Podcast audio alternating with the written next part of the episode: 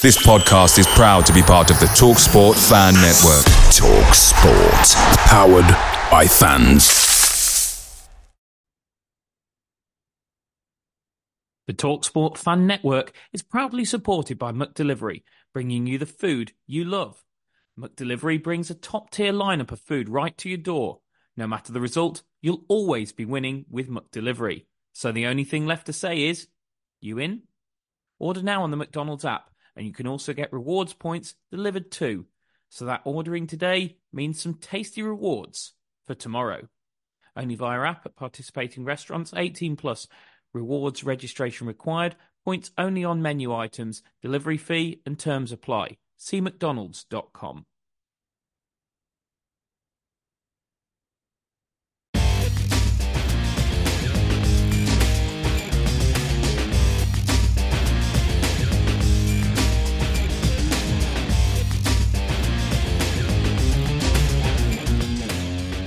Well, hello and welcome to Albion Analysis with me, Chris Hall, and him, Pete George. And delighted to say we're coming to you on a very chilly Sunday uh, afternoon, but with a very warming victory to talk about. Uh, I mean, you needed something to warm you up in in the Hawthorns last night because it was absolutely blooming Baltic. But I tell you what, didn't feel the cold air one little bit because I was too heartened by what I was seeing. A tremendous West Bromwich Albion display to turn over Ipswich Town, second in the league. And, you know, I mean, just uh, they've had a fantastic season up to uh, up to this point and Albion to go and to defeat them in the in the manner that we did was just absolutely phenomenal. And Pete, uh, and we were just we were just chatting about this off air. Obviously, you know it's only Ipswich's second uh, second defeat um, with a, with the first team this season to stop them scoring, and we'll come to the numbers around that a little bit um little bit more later but i went on talking town the uh, uh, the the ipswich uh, podcast earlier in the week because the the guys there are uh, great guys good friends uh, good friends of mine um and i uh, they they said to me what kind of game can we expect and i said look you're the kind of team we probably like playing because you will come and have a go at us. You you you won't sit off us. We struggle against teams that sit in against us. Um, we're we're the kind of team that is happy to let you have an awful lot of the ball, and we will uh, and we will go and uh, hit you on the hit you on the break and and all that uh, all that sort of thing. And uh, I said, look, I know you've conceded the first goal in, and I think it's six consecutive games now, and you really don't want to do that against us. and pretty much everything I said to them came true. And I'm not sitting here saying that because I'm some sort of like um, uh, mystic Meg.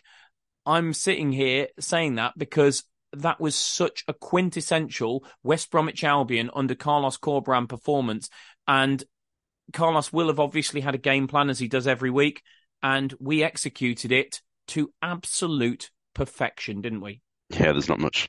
Well, I don't think there's any negatives you can give about it. We, I mean, completely dominated the game, completely nullified Ipswich, and made them look a lot more like a team that's just come up from League One than the team that they really have been this season that are top two. So um, I think yeah, that's basically the highest credit you can have. And we were just, well, almost perfect in a lot of aspects of the game in terms of the counter attack that we scored on, even just like positional attacks and set pieces as well that we got a goal from, which is always nice. So, like I said, I don't think there's really any negatives you can give about it.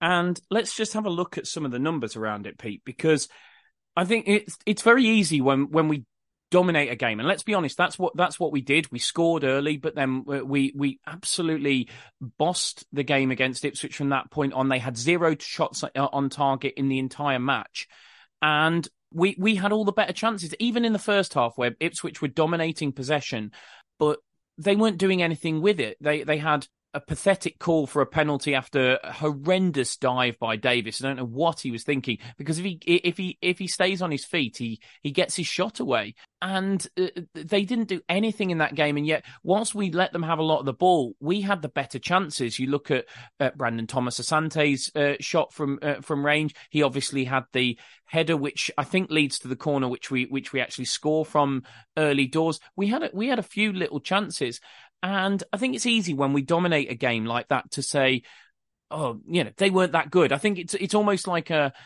it's like a football fan negative mindset that that you, that you you don't necessarily assume your team was all that. You you just assume that there was something poor about the opposition. So let me just dispel that as any sort of a myth. If anybody out there is thinking that that what you know we, we beat a underperforming or understrength Ipswich side in any way, shape, or form, or that this Ipswich side are not all they're they're cracked up to up, cracked up to be. Let me put this into perspective. Ipswich have scored 36 goals in the league so far this season. That is the most in the league. Everybody's banging on about Leicester. Ipswich have scored five more goals than them. They have an average XG per game of 1.77, which is the equal most. And they average 5.9 shots per on target per 90 minutes. To put that into perspective, obviously 36 goals scored, they didn't score any yesterday. They had an XG of 0.2. 0.11 of that came in the nine, in a 90th minute scramble. So over the over the nine over the 89 minutes of the game, Ipswich had an XG of 0.09. They their average XG is 1.77 this season. So it's uh, the way we nullified them. Nobody does this to Ipswich. Absolutely nobody does this to Ipswich. They had zero shots on target. They average six per game. Pete, nobody does this to Ipswich. Nobody, no, nobody sets up against Ipswich and just shuts them down completely. But we, we did, and I don't think it's overstretching the mark at this point to say that since Carlos Corberán came out and said after the Huddersfield game, I've had enough of us conceding two goals per game, that we have been the best defensive team in the championship. It's difficult to argue with that, especially after you just shut out one of the best attacking teams in the championship and limited them to a total of six shots and three of them from outside the area as well. So yeah, Corberán's kind of well, he has got us back to the defensive stability that we had when he first came in, and we went on that really good run, um, especially at the Hawthorn, Hawthorns where we weren't conceding. But yeah, right now it's we're really solid at the back, but we're scoring goals as well, and it's I suppose being solid at the back is the difference between what we've been doing now and what we were like at the start of the season when we were conceding too many goals. And now we've got that defensive stability. We're, we're starting to move up the league as well because we're picking up picking up wins where maybe before we'd have got draws and or even lost the game. So everything seems to be built upon keeping it solid at the back, but it's not like we're a defensive side where we're not going to score goals as well. We we, we do attack as well when the, the moment's right, but with protection behind the ball as well to to prevent any counter attacks coming our way. That's the point, isn't it? We're not defensive, we're organized. And it was interesting because when I went through the when I went through the data, I kind of thought I kind of expected us to um the, the to be a lot of uh, defensive data because the thing the thing about data is I, I was I was actually chatting to uh, to a pal of mine who uh, who who works in the football industry and spends a lot of time using the data. He used to be a performance analyst. He's now in player recruitment, and he was he was saying to me, look, there's a big difference between technical data and physical data, and what we have access to, what we get to look at is technical data, and what technical data basically is is it um it it counts um the, the it only counts the stuff that players do on the ball, so which is which is about three percent of what a player does on a football field. So whilst you can tell a lot about what a player does on the ball from the data, you can't tell much else. So you only, I know that 3% is probably one of the more significant three percent in the game. I'm not saying that the, the data is useless. I'd be it'd be like turkeys voting for Christmas. Me saying that, but I uh, what I'm what I'm saying is that there is 97 percent of a player's game is not tracked by the data at the at the moment not at the not at the sort of level that we're able to look at it clubs do because they have GPS data and they have um uh, and they have heart rate monitors and things like that so they get the physical data and they understand what what is happening off the ball my mate was telling me that the next big step in data will be that there are companies working to give people that kind of kind of data. So it's going to be it's going to be interesting to see what comes next. And I think in a few years' time we will have access to that. But at the moment, what we have to look at is basically 3% of the game, which is the stuff that players do on the ball. And actually, what players do off the ball is massively significant. So, actually, if you look at Albion's defensive data, well, there's not a lot of it from uh, from Ipswich because we didn't we didn't make that many tackles for a start. I mean, we uh, I was interested to see this in our final third, Pete. We made four tackles in in our defensive third in the entire 90 minutes of the game. Now, to put that in perspective, against Coventry, we made we made 17. And that was a that was a game where we, we scored early, so it's a, it's a valid comparison. They're also a very front foot attacking team, as Ipswich are. And Coventry, we we had to make 17 tackles in our final third. We made four in the whole game yesterday against Ipswich. So there's actually not a lot of defensive data out there, but the reason for that is because the the organization and the discipline of the players and the understanding of what Carlos Corberán is asking them to do is nothing short of staggering. And the level of coaching that these players are getting, and it's it's very easy to well, it's not easy to understand understand football, but it's easier to understand football than it is to be able to explain that understanding of football in a way that players can understand themselves and execute en masse together. Because you're not just trying to get one in, in 11 individuals to execute a plan. You're trying to get 11 players as a group to execute a plan in tandem. And effectively in that, especially when you're playing the kind of organized, disciplined football that we play, if one player in that at that eleven fails, the whole thing fails. So Corberán, it's unbelievable that he can get these players to execute this plan to such perfection that we nullify the most dangerous attacking team in the league, and they are that. There is no doubting that. They've scored the most, most goals, they have the most shots, they create the most XG, and we nullify them to next to nothing. And the reason, and, and then equally in that, we don't make a lot of tackles, we don't make a lot of blocks, we don't make an excessively large amount of clearances either. They just couldn't find a way through us, Pete, because we were so unbelievably organized. And as you say, on top of that, not only are we so organized and disciplined that they can't get through us, but then we have a threat where we can leap and we can break when the opportunity arises, or we can make the most of a set play because we're organized at those as well. And it wasn't just the goal where we, where, where we leapt and we broke on them. There was a number of occasions where we where we had chances. Obviously, Matt Phillips has put one put one wide that you know. Uh, it's very rare that I probably I, I say I think I might have scored that one, but I do think I might have scored that one. He's having a brilliant season, Matt Phillips, but I think he'll have a couple of nightmares about that one for for a week or so. But you know, we created chances outside of the two goals that we scored, and we were well worth the two goals that we scored. We created 1.6 xG over the whole game. Actually, uh, certainly the uh, the first goal in particular was one of the lower xG chances we created. So we did a few things, Pete. We were so organised, and we uh, uh and we uh, and we shut them down without having to actually make a lot of defensive actions. And then we carried a threat going the other way. And I think it's I think it's sometimes it is easy to underestimate how incredibly difficult that is to do. It's not always easy to um, quantify a defensive performance just with the numbers, because, like you say, just because you make more tackles doesn't necessarily mean you've um, defended well.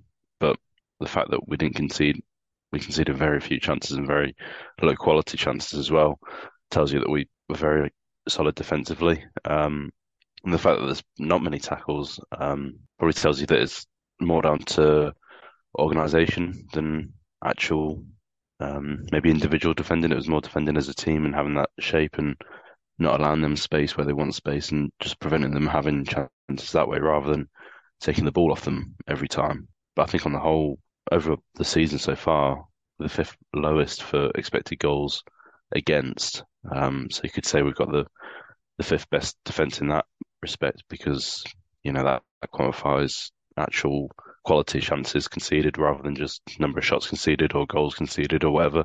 But yeah, either way. But it, but it'd be interesting to see uh, if if you just if you just took out the games up to Huddersfield, if you took them out of that, Pete, I, I can't say this for certain, but I, I would imagine we're probably some way ahead of everybody else after that.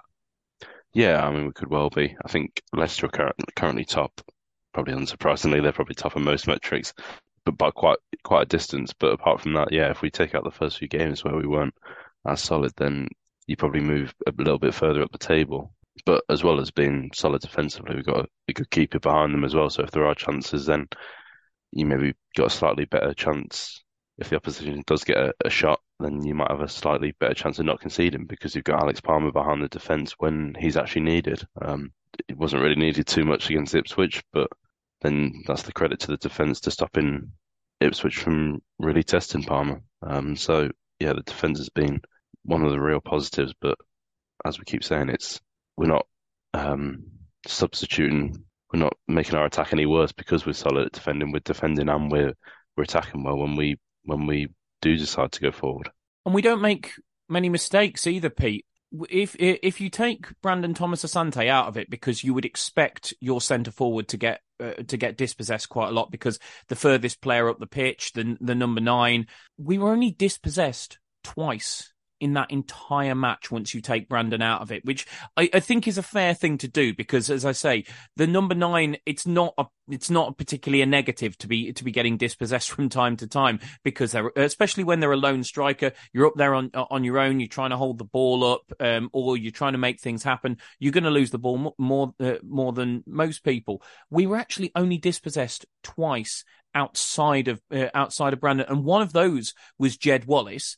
So again, a player that plays very high up the field. And the other one was Semi Ajayi, which suggests to me that given how late in the game he came on, that that happened extremely late in, the game and actually was probably one of the, the cantering runs that he made forward, where he, uh, he, he obviously fancied himself as a as a right winger at, at points in in that game.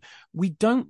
Again, it's something we highlighted after a few games last season. I can't exact I can't remember exactly which podcast it was, but we were basically saying that we we we made an error leading to a chance or a shot almost once a game uh, uh in the first four or five games of uh, of the season and actually we were one of the highest in the division for the amount of errors that that, that we made doing that not only have we cut those out almost almost completely. I think we've made I think we've made maybe uh, two since then, since the since again the Huddersfield game, but also we we're just not making the more minor errors, are, are, we? We're not we're not getting dispossessed in areas where you wouldn't want us to be dispossessed, where it can be dangerous to us. We're only re, you know we're only losing the ball in areas of the pitch where it doesn't matter quite as much that we that we do lose the ball yeah, cutting out those errors is huge, and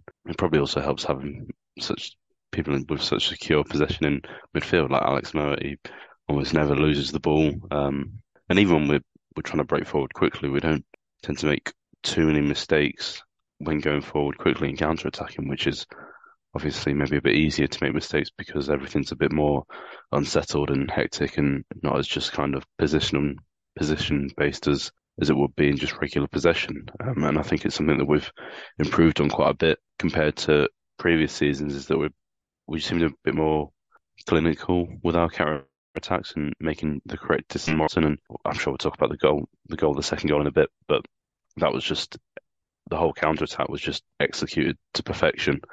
And in previous seasons, I think we probably would have chose the wrong pass or picked the wrong uh, picked the pass at the wrong time or even weighted it with the with the wrong weight. So I think just improving on that kind of efficiency when you're actually counter attacking and generating more chances when you do counter attack is really important because you can have a lot of counter attacks, but if you you're poor at it and you make the wrong decisions or you're not clinical enough with it and you don't generate good chances from it, then it's it's pointless. But we're getting we're getting chances to counter attack and we're being clinical and, and creating shots from it as you say, we will come to the the goal and the goals, in fact, in in just in just a moment.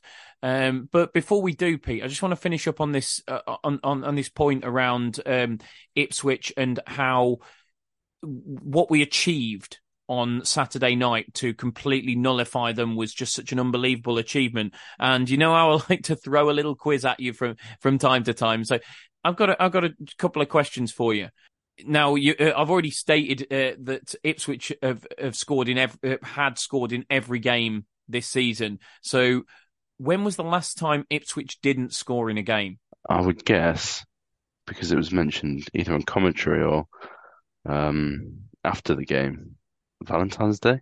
Correct. Yes, it was Valentine's Day against uh, against Bristol Rovers. They drew nil nil. So that was uh, that was the last time. I mean, we're basically going back ten months to find the last time Ipswich didn't didn't score a goal.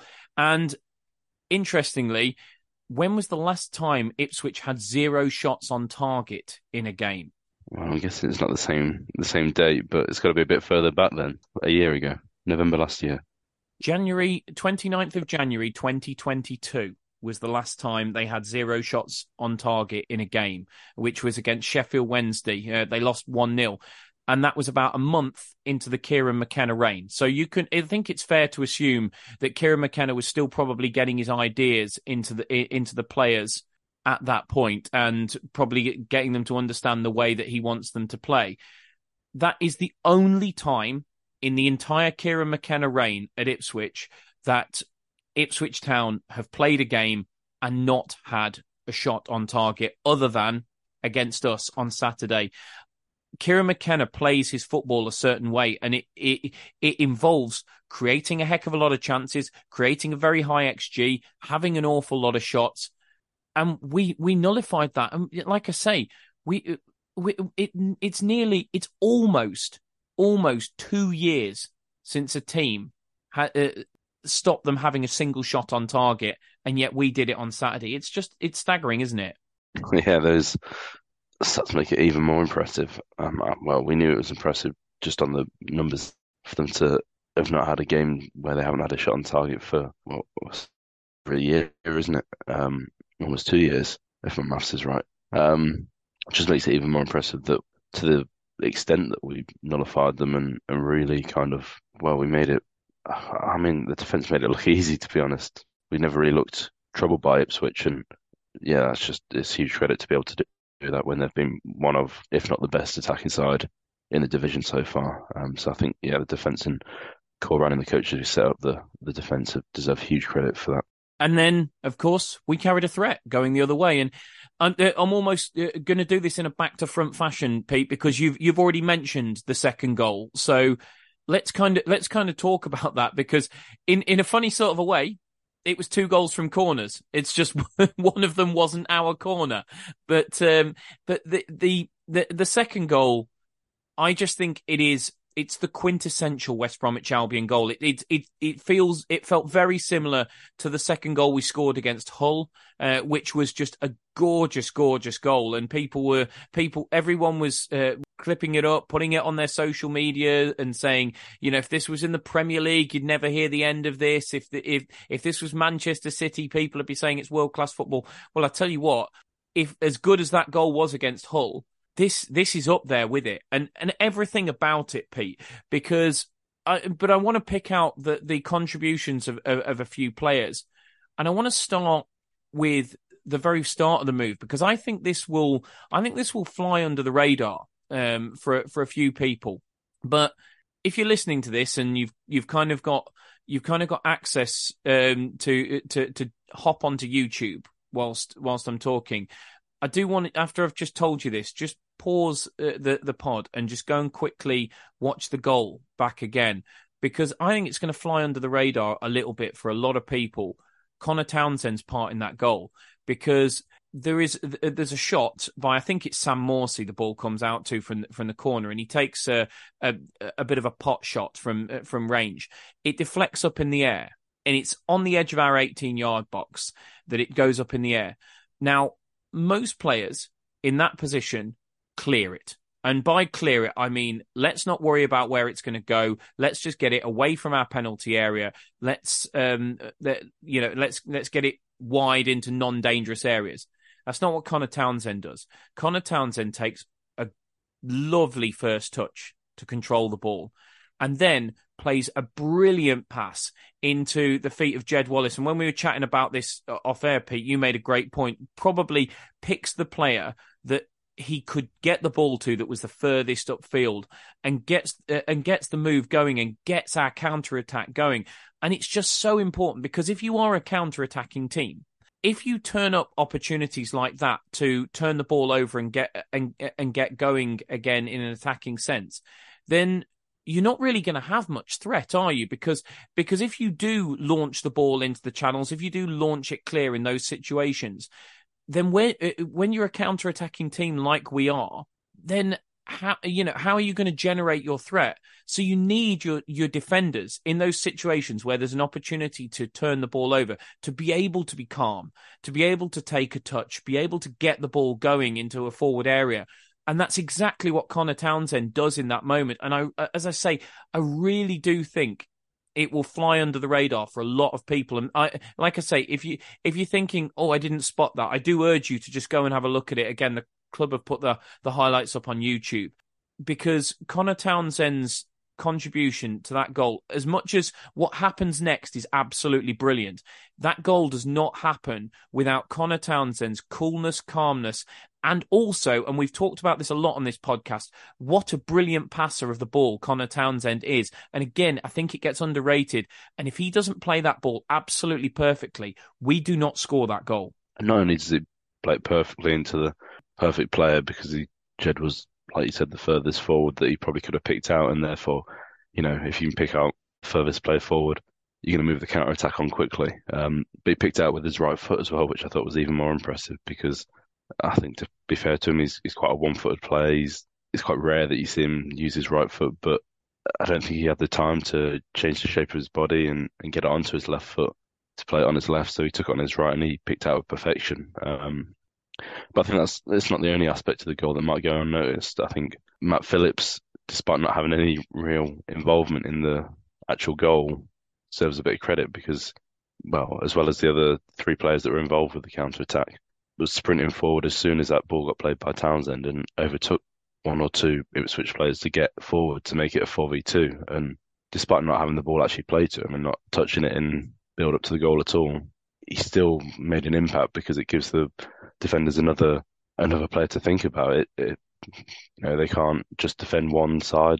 Jed had got options to play left or right, and it just puts a bit more doubt in the defenders' minds and changes the positions that they can take up. So, it, yeah, it might go unnoticed, but the speed that he got forward and the desire to get forward from not only him but Brandon and Jed and Grady as well is so key to getting that goal because a lot of the time players can go forward a bit lethargically and, and not really put the full effort to get in. But yeah, Phillips especially just got from our defensive box up to their um, up to their box really quickly, and you could see the, his desire to get forward, which I think is is really impressive. Away days are great. but There's nothing quite like playing at home, especially with Albion's home record under Carlos Corberán. The same goes for McDonald's. Maximise your home ground advantage with McDelivery. You in? Order now on the McDonald's app. At participating restaurants, 18 plus, serving times, delivery fee and terms apply. See mcdonalds.com.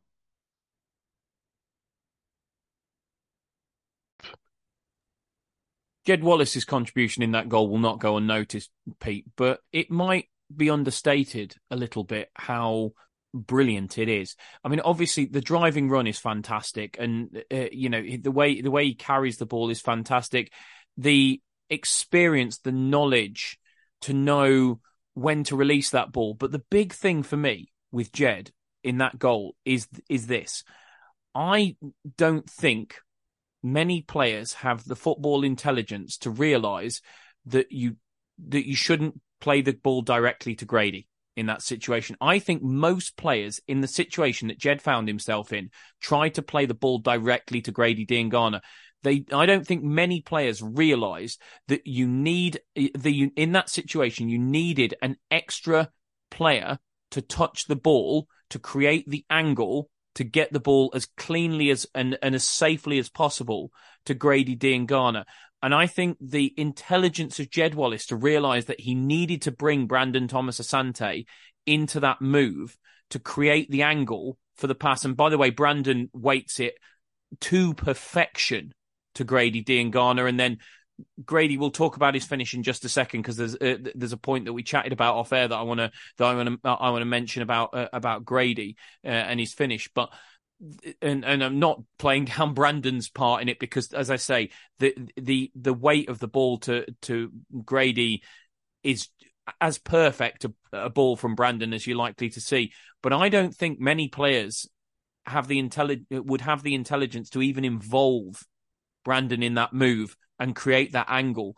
I think most players would try and play it directly to to Grady, and therefore we probably wouldn't score that goal. Yeah, because by playing it to Brandon, it just kind of draws that defender out to Brandon. It stops him running backwards as much and changes his kind of direction of his run. So he's going to attack the ball at Brandon rather than just running towards his goal. And then it opens up more space for that pass to be played from Brandon into Grady.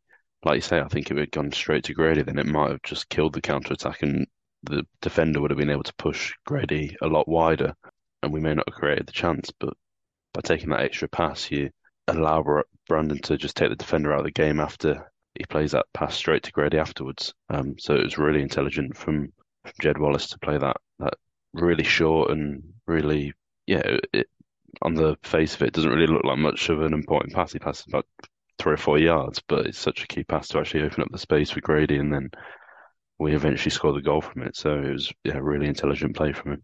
We'll come back to Jed in just a moment because uh, he, for me, he was comfortably the best player on the park. I thought he was absolutely unbelievable, and um, I was not shocked that he was handed the the, the man of the match, uh, the player of the match award um, uh, by the broadcasters at all. I thought he he was absolutely incredible. So we'll come back to him in just a second, but just on Grady's finish, Pete, we were chatting about this off air. Obviously, the, I mean, I was right behind it in the Birmingham Road end, and there, there was there was it was one of those moments. I think um, Jed said in his post match interview, it took an age to go in, and it did feel like that when you were behind the goal. That um, it, it kissed the post, and you just thought, "Where is this going to go? Oh no, is this is is it going to go in? What's it going to do?" But actually, when you watch it back, you shouldn't. We shouldn't have worried because actually Grady's finish is so perfect that even if it takes the wrong bounce off the post and comes out at um, uh, to to the right hand side um, at, from the post point of view, then you've got Phillips and Wallace running in to ta- tap it in, and if it comes out to the left hand side from the post point of view, then it has got then it's you've Grady has followed his own shot in. So in actual fact, the only way Grady could have missed that, other than obviously missing the goal in its entirety, is if he'd allowed the goalkeeper to save it. And I think I, I give Grady enough credit because I think he's a technically brilliant enough player to know that it it was better to hit the post and take that risk than to give the goalkeeper a chance. And I uh, I think there's so there's such a tiny area where he can put that ball and it beat Hladky. And he does it to absolute perfection. As I say, that I realise why everybody was talking about the the, the the the, wonderful wonderful nature of the, of the Hull City goal the second goal and it you know it was a, it was a brilliant brilliant goal actually the more i watch our second goal against ipswich i think that there are so many moments in that goal from Connor making a decision on the edge of his uh, uh, on the edge of his own box, which I don't think many players make. Then Jed making a decision on the edge uh, uh, on the on the edge of their box, which I don't think many players make.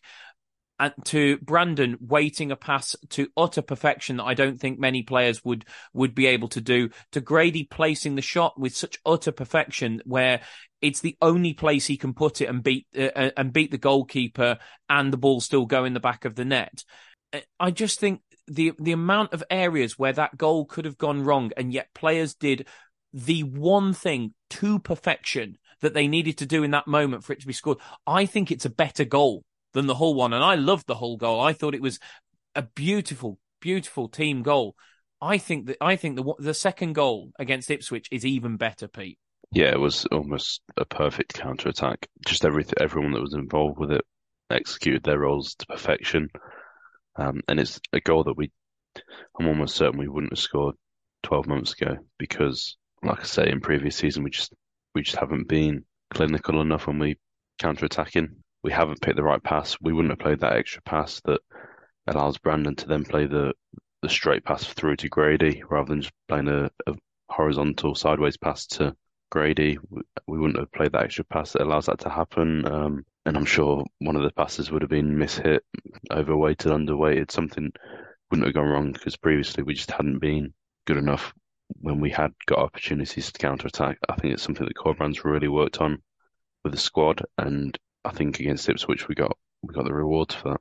Just going back to Jed, my man of the match by a country mile, Pete. I thought he was. I, I thought he was phenomenal.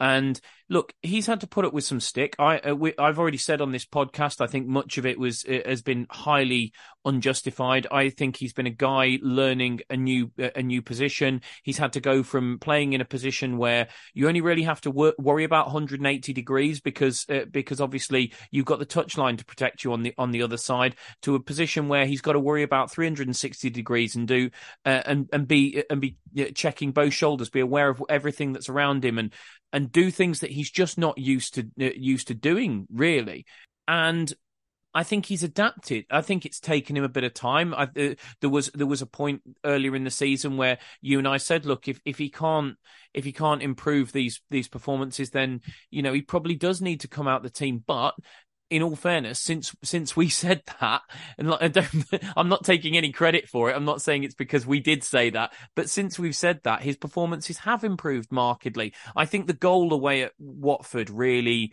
I think you you saw his reaction to it and uh, and the way he celebrated it was like like a weight got lifted off his uh, off his shoulders. There was just this outpouring of emotion from him, and I think I think that goal really really helped him a great deal.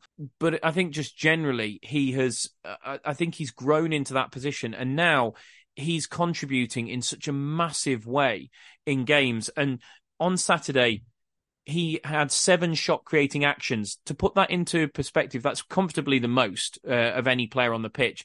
But we only had 10 shots in total. So Jed created seven of them, which is absolutely fantastic. You know, he had this uh, highest expe- expected assists. He had the most successful take on, so he's beating his man.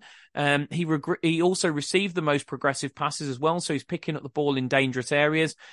I, I, I and I think I think it's time for may- maybe just maybe a few of the a few of the boo boys, a few of the the, the knockers, a few of the, the the people that have been on his back to maybe just hold their hand up and go, I wasn't patient enough with Jed because the guy has had to learn something completely new. He's had to learn a new role that he has never really played before in his in his career and it's took him a little bit of time but I tell you what what you're seeing from Jed Wallace is the consummate professional where he has clearly put the work in day in day out on on the training field to understand and learn what Corberán has wanted him to do. He hasn't sulked. He hasn't thrown his toys out the pram. He hasn't kind of gone, well, look, I was brought here to play wide on the right, and now you're asking me to not do that. So, you know, what's what the heck, Gaffer? You know what what what's it? And then, and do you know what? There are players that would have done that. I'm telling you right now, there are players that would have had that attitude that this isn't fair. That I was brought in to play a particular role and now I'm not getting to play it. I'm not getting to play to my strengths. You, uh, there would have been there would have been players who would have pointed the finger at the manager and said, You are making me look bad, and would have blamed other people because they would have said, If you play me in the way that I'm supposed to be played, I look good, and you are making me look bad. But Jed has never viewed it like that. He has viewed it that there is a job that needs to be done for the team. He's never worried about his own ego. He's never worried about how it, whether it reflects badly on him that he's trying to learn a new position. And I do think people were not patient enough with him. And now what we're seeing from him is I'm so glad he's making the people that got on his back eat their words with performances like that because I got so much respect for somebody because what we wanted, we we talked about bad attitudes in this squad. We talked for years. We talked about uh, we we talked about that our players don't have the right mentality. How many times have we said that on this pod, Pete?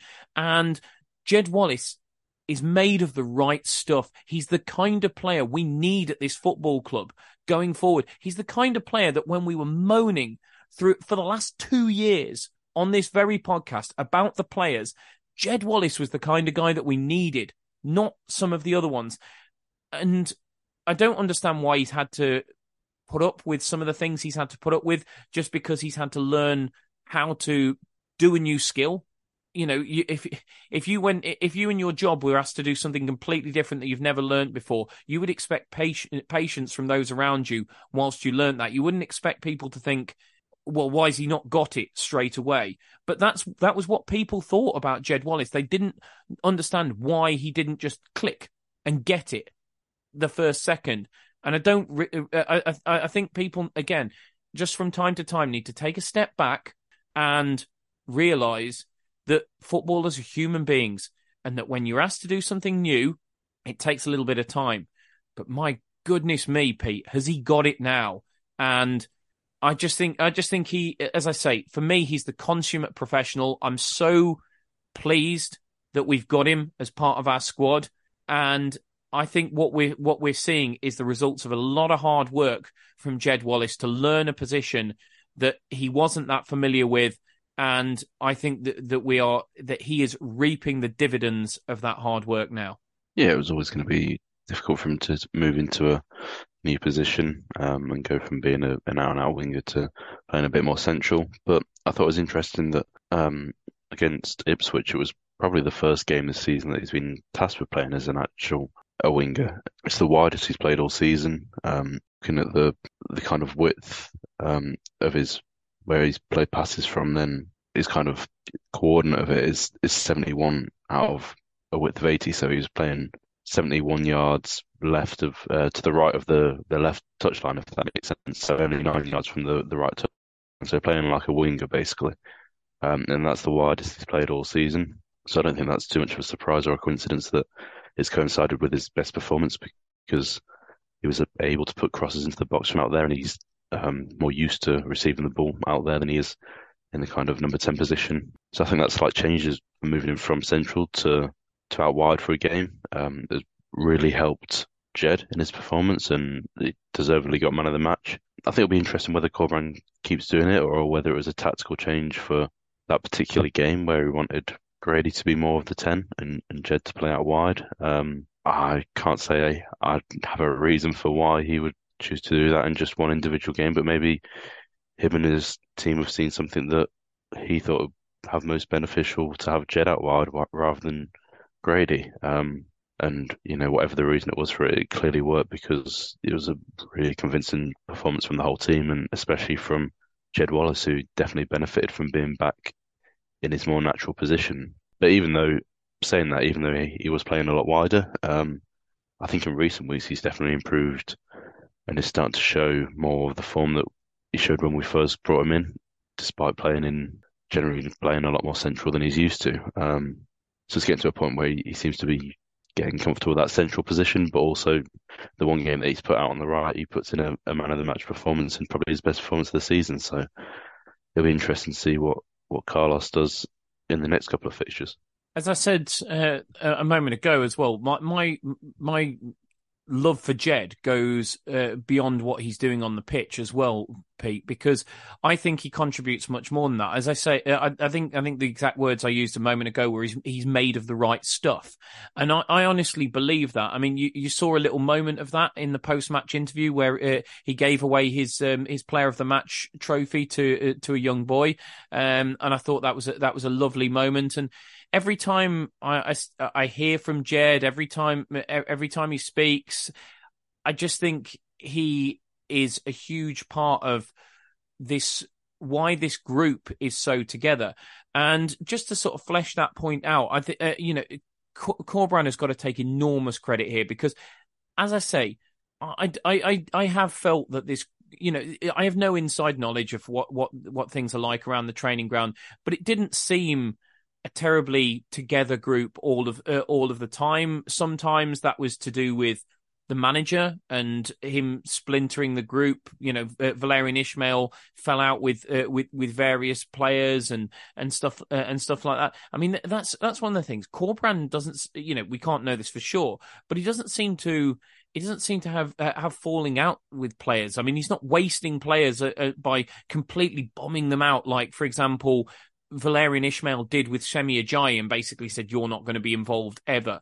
I think we've obviously had um, points where contracts have run down, and I think we've managed to get some players out the door. just before people start speculating and thinking I'm pe- speaking about people like Jake Livermore, I'm not because I, I from what I hear, uh, uh Jake was a was a really good character around the group. But I'm thinking more people like who sat around not earning their money and um, uh, like like Ken Zohore.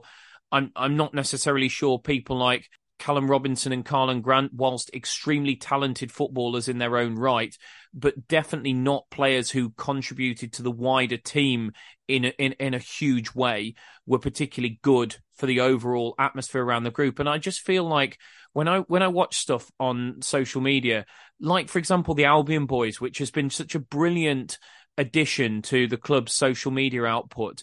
And if you haven't watched it, I urge you to go and do it because it's it's fun, it's quirky, it's relaxed, it, it's and you just get a real feel for how together this group is. But the clip that really spoke to me in the week was, um, and again, I'm sure many people have, have already seen this, but Martin Kelly returned to the training field from from injury. Obviously, got that horrendous injury on loan at, uh, on loan at Wigan, just a couple of games into his his spell at, uh, at Wigan last season, and I mean, there, there, must have been questions given Martin Kelly's injury record as to whether he'd ever play again. To be honest, because you've got to you've got to beg those questions when a player is the age that he is and has had the injury record that he's uh, had. But he got himself back on the training field last week for the first time, and as he came out to train, the lads had lined up in a guard of honour and applauded him onto the training field. And I thought that doesn't happen if this group isn't all together and all pulling together. That's the sort of thing that because that it might be just a little thing, but it takes thought, it takes care for players to think to do that. People don't these things don't just happen. They happen because people think we want to make Martin feel special today. And I just think there's such a brilliant togetherness. It seems like Corberán has created a brilliant atmosphere at the training ground where everybody seems to be happy. And even with all the off the pitch stuff going on, even with so much uncertainty around the ownership, the finances, you know, where, genuinely what what's going to happen in January? What's uh, if if we if we do get beyond January and can hang on to the players? If if a takeover hasn't happened by the end of the season, what happens to the club? These players. None of that seems. Eh, Corberán seems to have just been able to shield them from all of that, and I think that's fantastic. And I do think Jed, as the captain, the amount of times he gets mentioned on the Albion boys for the kind of diligent work he does as captain off the pitch. Now I'm talking about not on the pitch. He does a lot of work on the pitch, but off the pitch. And I, I think he's a huge, huge part of that, Pete. I really do. I think I think Corberán and his staff have to take an enormous amount of credit for the way they've managed to shield the players from what's going on off the pitch and create this togetherness and atmosphere at the training ground but I think Jed as captain plays into it massively, and I don't think we could have anyone better wearing the armband at this moment in time. Yeah, he's brilliant in what he off, does off the pitch and what offers in the dressing room. From what you hear, um, yeah, the the little interview and the at the end of the game where he won the Player of the Match award, um, I think that kind of just highlights the kind of character that he is, and I think we're very lucky as a club to have people like him around and to have him as captain because um, he just seems like a, a great a great bloke to have around and um, like you say with all the little features that the Albion account's putting out is it seems to be a really well knit dressing room which yeah I mean it can only help performances on the pitch and everyone seems to be like you say Corberán doesn't seem to be falling out with anyone um, everyone's involved like even if it's uh, in a big or a small way um, and everyone seems to be happy to be involved and it's kind of kind of the you don't get the feeling that anyone's complaining about the kind of position or situation that they're in. Um, even Jayson Molumby's player of the season last year, but hasn't seen too much, too many minutes this season or too many starts. And but every time that he comes on, um, he's given it hundred percent, as you'd probably expect with Jayson Molumby. But he doesn't appear to be sulking at all that he's not starting games, um, and nor does anyone else. So the atmosphere and the dress in the dressing room that we've got at the minute just seems to be really good, and hopefully that can continue, even if we do go on a, a little poor on a form. Um, and I think it will because even at the start of the season we weren't we weren't p- picking up results every game. We conceded more goals, but you still got the sense of the the atmosphere in the dressing room being good. So yeah, hopefully that can continue because the better the dressing room is, the the easier it is to win games. I think. Yeah, Jayson Molumby, um, definitely correct uh, attitude uh, in and around his football. Although uh, having watched uh, all of the Albion boys, uh, he doesn't seem to have the correct attitude when it comes to putting his uh, hand in his pocket to pay for the coffees. he's, I think, I think he's, I think he's a hundred percent record of of being called out as the as the tightest member of the squad by pretty much everybody who's done the Albion boys. Um, but the other thing that I just wanted to highlight from Jed's post match interview was um, they they they asked him about the the first goal, and he said uh, that it, it, I'm not going to quote him verbatim here, but uh, but it was it was words along the uh, along the line of, yeah, we we um we we decided we weren't happy with that side of our game that we're not scoring enough goals from from set plays, so we um uh, uh, the, the, I think he said the gaffer had us watching corner kicks videos of corner kicks throughout the whole of the international break. And it's it's just so interesting when he says something like that that you know we scored from our first one within within five minutes, and I think you and I again we're chatting about this off air, Pete, and we we we were highlighting the fact that that exact sort of goal, that near post run and the flick header from Darnell Furlong, is something that he used to do quite a bit. I remember him scoring one against Brentford the season we went up under under Bilic, but he had a he had a number of um number of sort of efforts as well, where he made that same run, got the uh, got the, got the flick header. Um, some of them went in, some of them didn't, but he hasn't done that for a, for a while. And Jed's right. You know, we haven't we haven't made the most of our set, set pieces. I do think it's an area that gets overrated by uh, by people because the average for, uh, for for scoring from corner kicks is actually one uh, uh one goal in every four, uh, 50 corner kicks. So I think people don't realise that and sometimes go, "Oh, we've we've only scored a couple of goals from uh, from corners this season and you know, we've had like 80 and it's like actually we're we're, we're probably above the average for for scoring from from corner kicks if that's if we've scored two and we've had 80 odd uh, corner kicks. But uh, uh, nonetheless, it's interesting that Carlos again just looking for those small margins, looking for those uh, those gains, and it and it seems just a regular thing in post match interviews when players speak uh, after the game and and uh, and they talk about something that happened in the match or they're asked about something that happened in the match and so often the player comes out with yeah, it's something I've been working on this week, or it's something that the gaffer was showing me, or it's something that I sat down with Hef over because it seems like Michael Hefele's at, at the heart of a lot of this stuff as well. He seems a, a really, really important staff member for us. He seems to play a really big role um, because he gets name checked quite a lot by the players. And uh, I mean, from what I hear, he's a great guy and really great around the place and, and very good for morale, which could again leads into the previous point about about atmosphere. But it, it just comes back and back and back to this point, Pete, doesn't it? That nothing nothing under Carlos Corberán seems to happen by accident. And our first goal after just five minutes, which, you know, I said on Talking Town, I said the exact words, you don't want to let us score first. So the fact for us to get that goal against Ipswich was just absolutely massive inside five minutes. And it doesn't happen by accident. We've we, we've worked on it and worked on it and worked on it for two weeks, and lo and behold, it comes off inside five minutes. Nothing happens by accident under Corberán, does it? No, and he, I mean, he talked in the post-match um, interview that we just need to basically not improve. I can't remember his exact words, but basically the the more um, kind of aspects in the game that we can get better at, the more likely we're gonna um, win games, and that's in defending, um, in positional attacks and just in possession, in um, counter attacks, in set pieces um, and corners. And he said that a lot of work goes into it, and it's yeah, like you say, it's not it's not a high rate of scoring from corner kicks, but if you can improve that rate, um, work on it hard so that you're bombing above the average, then you know the the actual goals are worth a, a lot because um, you know, you don't get many go- goals in a game. So if you can improve that rate above average, then it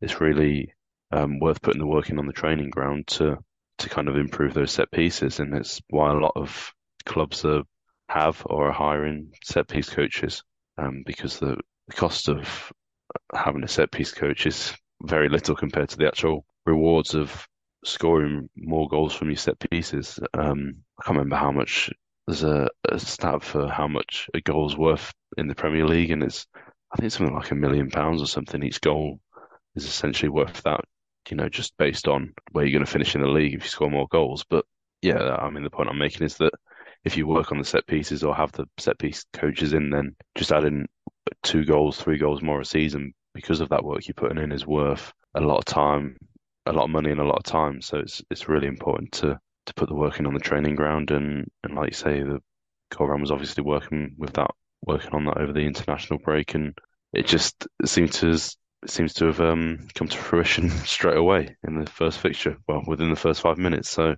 hopefully we can see us put a few more set pieces away because under Huddersfield it was such an important important way for them to score goals whilst Corberan was at Huddersfield. So I think if we can increase those numbers there, then like Corberan says, it's only going to improve our chances of winning in each game obviously a great ball in by Matt Phillips for the for the goal and an absolutely fantastic header by by Darnell Furlong. And as I say not the not the first time we've seen him make that run and and, and make that header. And just a word on on Darnell Furlong Pete because I didn't think it was it wasn't just the goal for me. I thought he was I mean so many were absolutely brilliant in in that game uh, against Ipswich Town.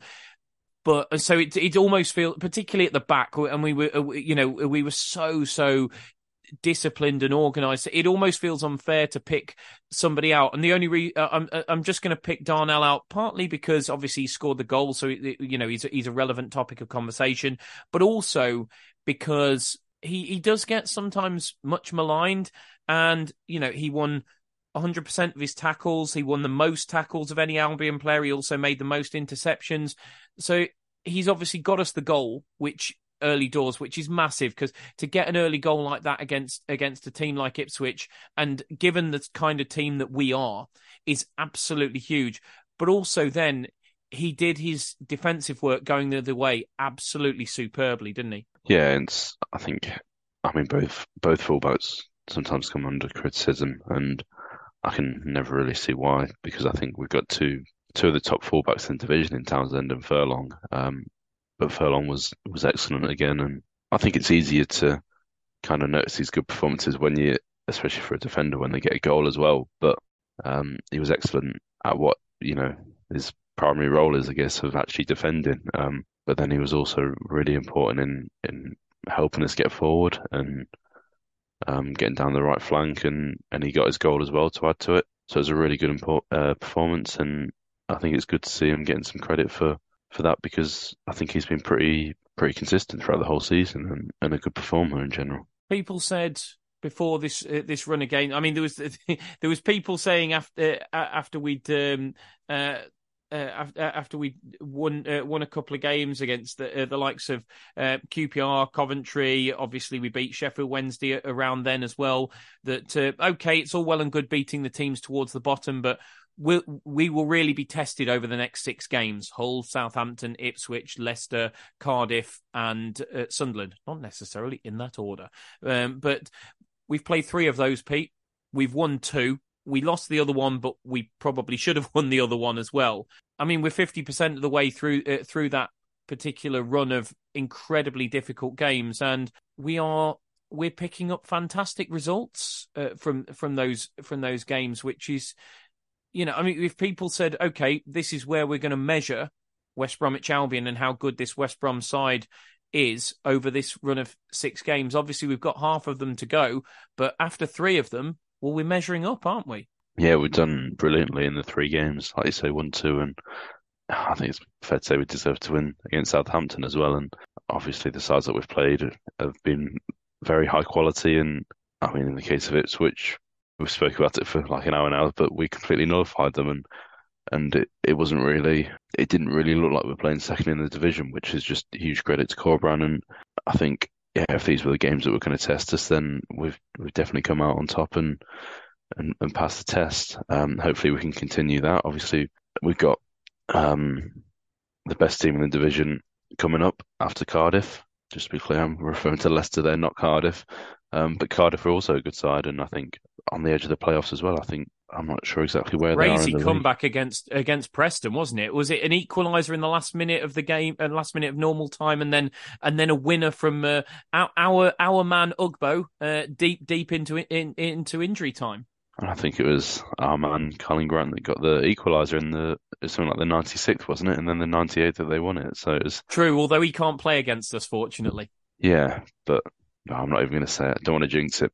Um, but yeah, Cardiff are a good side and have got some good players, so they're going to be a test as well. But if we can perform like we have done against uh, Southampton and Ipswich, then um, I think we've got a very good chance of coming away with three points. I think all the other, all the teams that are going to be playing us will be looking at a fixture that they don't really want to play because we're in such good form and especially with performances that they'll look at the the recent performances and think and with players coming back as well, Pete. You you you had Swift and Maja back on the pitch um, uh, the the other day. I mean, uh, our bench that's that's the strongest bench I could uh, of an Albion side I can remember. Probably probably going back to like the Bilic promotion season almost. I, I can't remember us. I can't remember the last time we had a bench that strong. Yeah, when you when we've got the full squad fit, we've got a very strong squad, and it's brilliant to see both Maja and, Swift back on the pitch. And I suppose the only I think the only two players we're missing now are Daryl Dike and, and, Martin Kelly. Um, and I think Chalobah, that, Chalobah was unavailable as well for uh, for the Ipswich game. Ah, was he? Okay, I missed that one, but um, I've not seen what that is at all. Hopefully, it's not anything long term, but we're looking. No, like neither into... have I. I'm, I'm assuming he. Uh, I'm assuming he was injured. He wasn't. He wasn't in the in the in the match day squad. So I'm assuming there's there's a reason for that. That I I'd be surprised if he'd just been left out. That's uh, that's what I'm saying. Yeah. So hopefully that's just something short term, a little training injury or something, and he'll be back soon. But when we do have the the full squad available, we've got a very strong squad, and I suppose this period around December and around Christmas is always the period that kind of gets looked on as the the really congested period, and I suppose you got the cold weather as well. So you, I guess you've got a high risk of of injuries. Um, so it's important to have that full squad so that we can rotate it. I think I'd be quite surprised if we started with the same starting eleven when we play Cardiff on Tuesday, I believe, because then obviously we've got Leicester at the weekend as well. But to have Maja, Swift, and Sarmiento back is is a massive is is massive for us because they're just such talented players, and I mean, I'm really excited to see Maja and Sarmiento get going as well because I think when they do settle in and get a few more games under the belt, they're going to be really top players in the championship. Obviously, we already know that John Swift is, so you know that goes without saying. But the other two, um, and especially Maja, because we've not seen much of him yet, but I think he'll be be really impressive. And I think the fans will like him a lot once he starts playing some of his little touches after he came on uh, against Ipswich were just absolutely glorious. I I just uh, I just love the technical ability of the guy. He's just he, he, as you say, I think we've got a few players there that we've not seen as much of as we'd probably like in Maja and, and Sarmiento, who just have wonderful, wonderful technical ability, and I think are, are just going to be a lot of fun to to watch for the, for the rest of the season.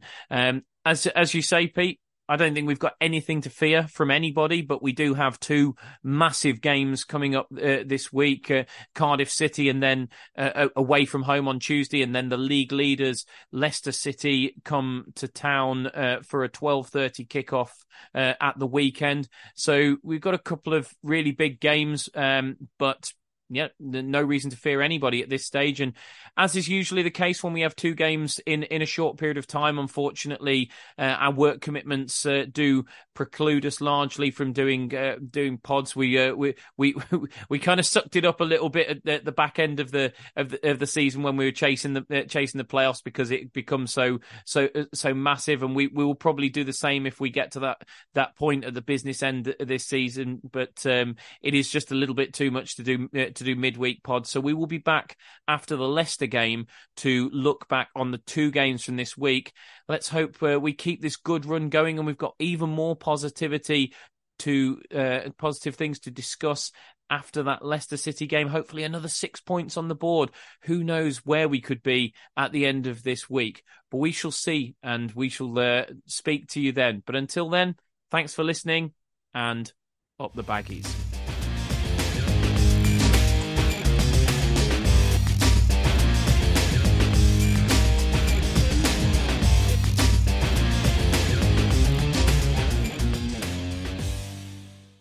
Albion have certainly been sharing the goals around this season. They're well into double figures now for different championship goal scorers. So why not take a leaf out of their book and do some sharing of your own with a McNugget share box? Order McDelivery now on the McDonald's app. You in? At participating restaurants, 18 plus, serving times, delivery fee and terms apply. See mcdonalds.com. This podcast is proud to be part of the TalkSport Fan Network. Talk Sport. Powered by fans.